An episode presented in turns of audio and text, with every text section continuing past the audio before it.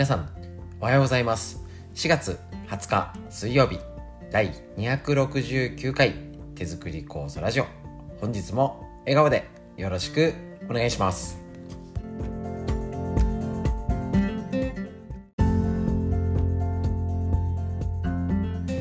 こちら手作り酵素ラジオは埼玉県本庄市にあります芦沢治療院よりお届けしております。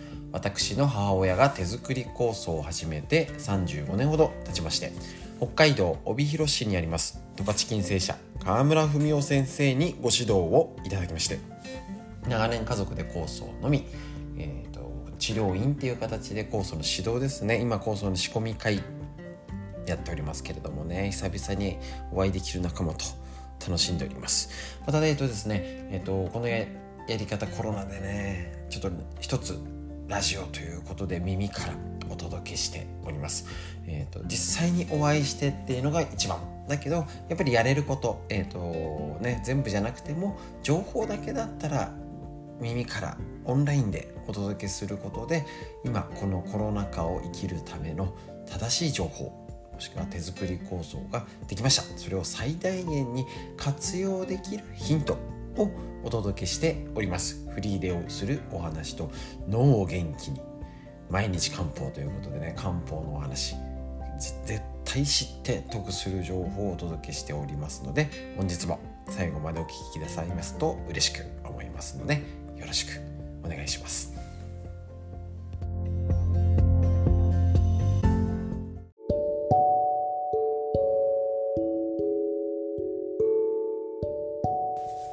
はい、それではフリーでお話しするこちらのコーナーですね。もうコロナのことがもうなんだかよくわからない状態になっておりますけれども、意外と近くで出たよなんて言葉がやっぱちらっと聞いたり聞かなかったりあります。もう全体の分母が増えているので、実はあの都心と田舎でも違うと思いますけど、言っちゃえば田舎だと今までほとんどいなかったよねっていうところに要は累計が増えてくるので実は身近で聞く感覚が増えるって言ったらいいんでしょうかね。実際のなんかね増えまあ増えてるっちゃ増えてると思うんですけれどもそうすると見聞きする情報が増えるんで意外といたりしますのでお気をつけてお過ごしください。あのねもういいでしょって思う気持ちとで最低限気をつける気持ちと。やっていけたらと思いますのでね。ぜひぜひもうねこれからは自前の免疫力がものを言う。何度も言ってますね。あのー、もう人と触れない一切会わないっていう時からある程度人と会ったりとかっていうするようになるとあの途端にそのね身近で触れる率が上がるのでまあそれはもうしょうがないと見るのとあとは皆さんそれぞれの家族構成行動ですね。病気の方がいるのか高齢者がいるのかか子供がいるのかそういう家族単位であのそれぞれの気をつけ方で気をつけてもう満員電車乗ってたらもうどうしようもなんないですって人もねいますしね。もうどうしようもなんないですよね。だからそれぞれの気をつけ方でいきましょうと。いうことです。で、えーと、こちらですね、えーと、今春の手作り酵素も佳境に入ってきております。ですね。あの手作り酵素特にこの温度がね高い低いありますのでまず気をつけてねこの間に仕込んでる方はえっ、ー、と日にちをあんまり短くあったかいから短くした方がいいですかってちょうど前聞かれたんですけれどもえっ、ー、といくらあの恐ろしいですよね。今週本庄市の予報29度だっけな。恐ろしいですこんな時期に29度の予報が出てる段階でありえない。あ28度になったあん？25日月曜日が29度。恐ろしいですよね。もうこんなことありえない。たまに暑い日ありますよね。そりゃね。だけどなんか本当におかしいねっていうことがお会いした時の季節の挨拶になっちゃってるぐらい温度がおかしい時。特に混ぜるの。うーん。3回ぐらい混ぜたりってできたら必要だったりあの適当でいいよって言ってるんですけど混ぜるのもねちょっとじっくり丁寧に混ぜてあげるとかやっぱね気をつけた方がいいかもしれません。ね、今ね家であのちょっとねうちなんかにもう30年前とかなんかって言ったらあ一軒家の方が控訴仕込みやすいよねアパートマンションの方大変だよねっていう時代だったんですよ昔は。今逆転してる？逆転って言ったらおかしいんですけど家の方が高気密高断熱とかあの秋の酵素とかあの2階まで床暖房ですっていうちがあるんですよね。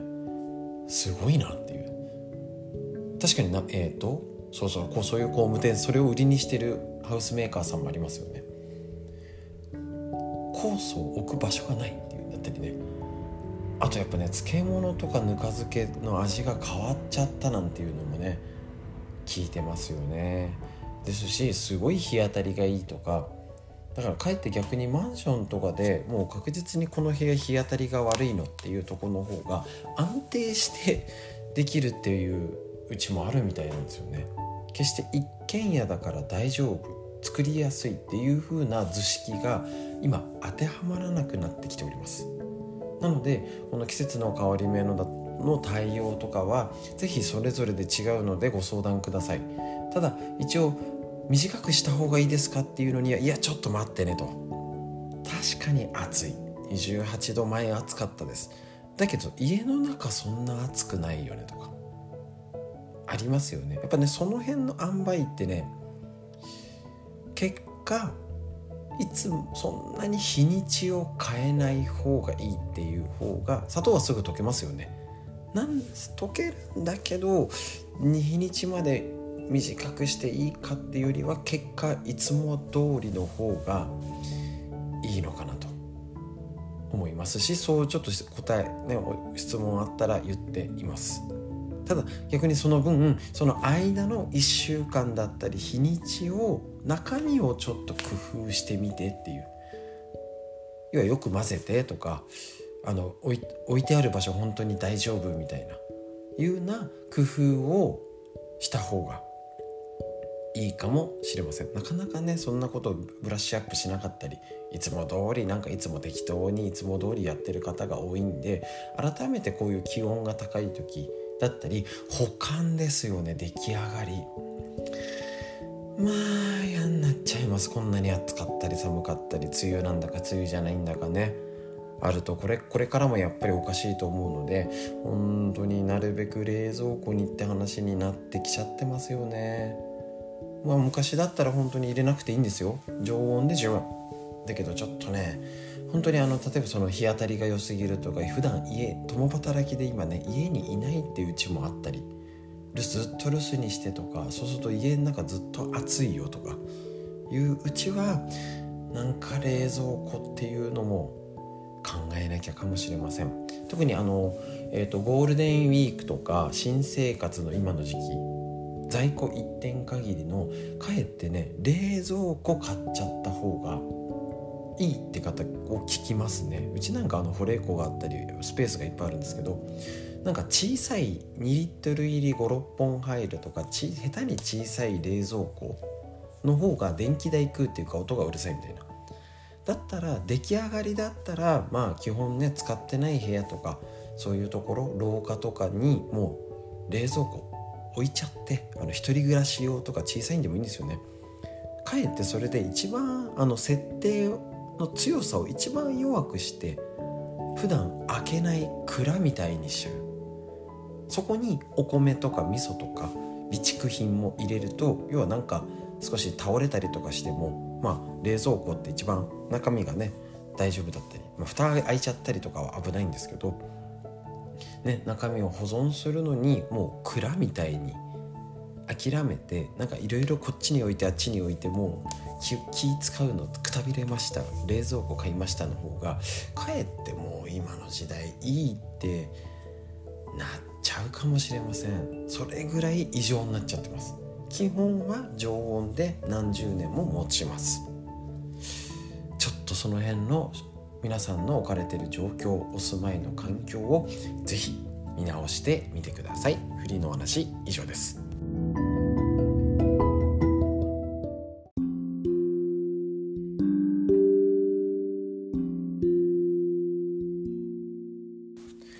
て脳にいいこと今 OK 指体操についての解説をしております。こちら善玉ストレスが脳の血流を高める。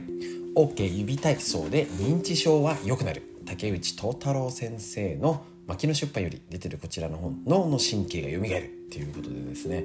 OK 指体操で脳の血流が改善されると。まあ1年後ってことでこちらあるんですけどね。もう皆さんやりましょう。ボケないために。もそうですけども、えー、と働き盛り子育て中の世代も脳の曲がり角になってる。もう40過ぎたら要注意ですからね。しっかり脳を元気にする体操を日々取り入れてやっていきましょう。今まで、えー、とちょっとその解説も含めて脳にいいことを紹介してきて今脳に良くないことを前回よりご紹介しております。今回えっ、ー、と良くないこと気をつけなきゃなのは渇水。要は脱水状態に要注意。熱中症の原因として関心が高まっているこの脱水。私たちの体のは6割から8割は水でできております。筋肉は約7、えーと、8割。皮膚は7割。硬い骨でさえ3割が水分で占められております。ですね。水分は一定の場所にとどまっているわけではなく細胞に絶えず新しい水分が供給され古い水分と交換されています。この水の運送になっているのが血液。要は水が足りなくてね血液この血液がドロドロになっちゃうと結果血管を傷つけてそれが動脈硬化の引き金にもなっています。これね水分大事ですよね。特に、えーと、体温が正常である場合自覚しないで勝手に自然に上えっ、ー、と蒸発する水分。ですね。こちらが1日約900ミリとされています。これに運動や高熱時に出る発熱が、えー、と少なくとも1.5リットルの水分が体から抜けてる。ですね。だから水分補給の目安だから1.5リットル2リットル飲もうよとかってのはあるんですけどもちろんこれ食事より水分取ってるのもありますのでえっ、ー、と実際ねどれぐらい水分補給するかは人によっても違っちゃうんですけど結構飲まない人多くないですか？水分。これね血液循環ちょこちょこのあの私自身も結構ね気をつけないとねあの飲まずにいられちゃうんですよ。そっちかなと思うんですよ。飲まずにいられちゃうんですよ。これね良くない。でそれって皆さん無自覚です。だから水分をどれぐらい取ったって言われて無自覚だから取ってないことに気づいてないんですよ。だからよく旦那さんが飲まなくてとかお酒も飲んでてちょっと水分取りなよって言っててなかなか取らないんだからって言っても本人は無自覚なんです。だからとにかく水分が足りてるか足りてないかが脳に直結してそれが結局脳血液をドロドロにさせてで動脈硬化になるっていう事実を突きつけましょう。突きつけましょうって言い方強いかな。それを確認した上でじゃあどれぐらい水分取ってるかなっていうのをえっとやっぱね見直すべきです。おしっこが何回とかうんち今日出たとかっていうのと一緒です。顔色どう？も一緒です。水分どれぐらい取ってる？で特に最急に暑かったりするとこの勝手に蒸発してるのも増えてるわけですよね。だからある意味夏のえっ、ー、とえっ、ー、とねあの熱中症対策じゃないけど体のしっかり水分特にあれですよ。動いてる方ほど運動できてる方ほど水分ちゃんと取りましょうね。でやっぱねスポーツドリンクとかだとねカロリーが多いんですよ。し結構ね水とかだとね疲れたりするんですね。この疲れるって感覚気づかない方もいるし。だからえっ、ー、とよくあの昔だと農家の方は熱いお茶を夏でも飲んでたんですね。だからなんかやっぱね水飲みばだけ飲むっていうとやっぱりミネラルとかそういうものもあるのでおすすめはやっぱり手作り酵素を間に飲む。薄くしてねちょこちょこ。だからその飲み方も一気によく多いのが朝だけ飲めばいいっていうんじゃなくて自分に合った飲み方だったり暑い日の飲み方。例えば気温が25度を超えた時の飲み方と。普通の過ごしやすいねの飲み方と。あとは例えば真冬だと同じように飲んだら冷たいじゃないですか。分けてますでしょうか。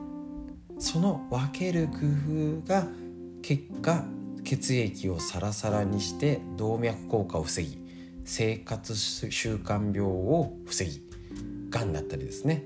結果脳にいいでつながりましたか？つながったら相談して。自分で自覚できなかったら人と比べてみるとかっていうことの点検が結果的に免疫力につながると思います。是非飲む水分チェックしてみましょう。以上です。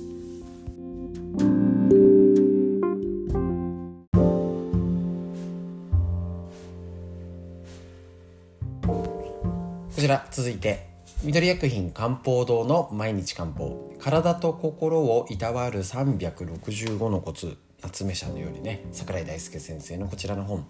東洋医学の知恵。とっても大事で絶対に使えるで西洋医学の考え方も大事ですけど東洋医学は家庭ケア家で何気をつけたらいいのっていうその病気直接より日々こういうことチェックしてみて気をつけて食事これ取るといいよっていう指針になるんですね。何でもよく分かんないから気をつけようは無理です。その一つの物差し東洋医学。ただ本気で勉強するとねややこしくなるので軽く項目確認してやっていきましょう。今日4月20日のページ。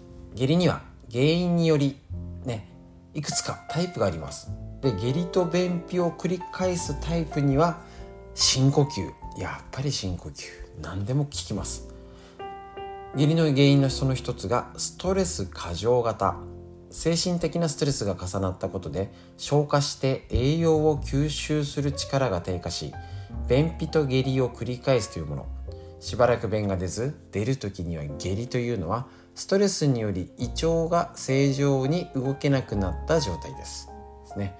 このタイプの方はイライラや憂鬱など情緒が不安定で胃が張るお腹が張るといった膨満感をも見られるってことなんですね。だから、結局精神的ストレスが重なって消化が、ね、お腹胃腸が調子悪いよ。で便秘と下痢を繰り返すよ。っていうタイプですね。だから結局精神的なストレスでイライラや憂鬱情緒が不安定胃が張るとか胃腸系のトラブルに直結するということ。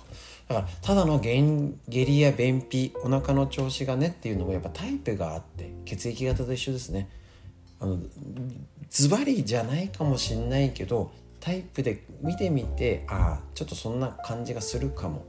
じゃあそれで対処してみようっていうふうにちょっとね内訳なんとなく便秘私じゃなくてああストレスの時に便秘かな。いやあんまストレス関係ないかも。っていうことを利用して自分の体を見直すことが大事だよってことだと思います。ストレスによるもう巡りの悪くなった、ね、気を巡らせること循環が大事。気はあらゆるものを動かすエネルギーなので気が届かない、ね、エネルギーが届かないと胃や腸も正しく動けないからです。そんな時はまず深呼吸して気の巡りを良くし柑橘類や香りの良い野菜を積極的に取り入れ辛いものやお酒を控えましょうと。結局ね循環を良くする、ね、あの体操するもそうだし深呼吸もう最高の薬です。最高の特効薬ですね。ねいつも深呼吸しますよって言ってますけど是非合間にいいいんですよ。これから家事頑張ろう深呼吸。ね、あの別にあのあ嫌な人会うとかねそういう時だけじゃないんですけどあでもそれでもいいんですよ。仕事に行く深呼吸。ちょっと気が重たいなって人と会う深呼吸。ねいいんですよ。切り替えにやりましょう。ねあのぜひ何でも効く深呼吸をぜひ取り入れることが大事。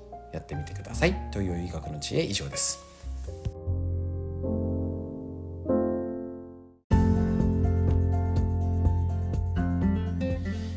ということで本日は以上になりますね。春がね。春春本当に寒い冬着から急に T シャツみたいになってます。是非季節の変わり目体調に気をつけて生活しましょう。はい。ね最高の特効薬深呼吸上を見て空を見上げて天井を見上げて上を見て笑顔で生活しましょう。息吸って。吐いて。しっかり肩回して息吸って。吐いて。素敵な一日が始まりました。皆さんにとってより良い一日になりますように。最後までお聴きくださいましてありがとうございました。Música